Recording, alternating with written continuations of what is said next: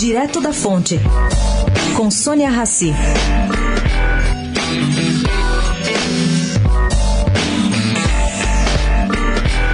Gente, confusão na praça.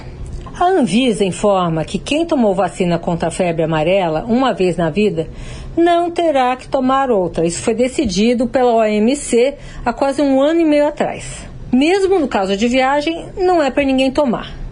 Não precisa sequer revalidar o certificado, assegura a assessoria do órgão. Pode levar no embarque do aeroporto o que já está vencido.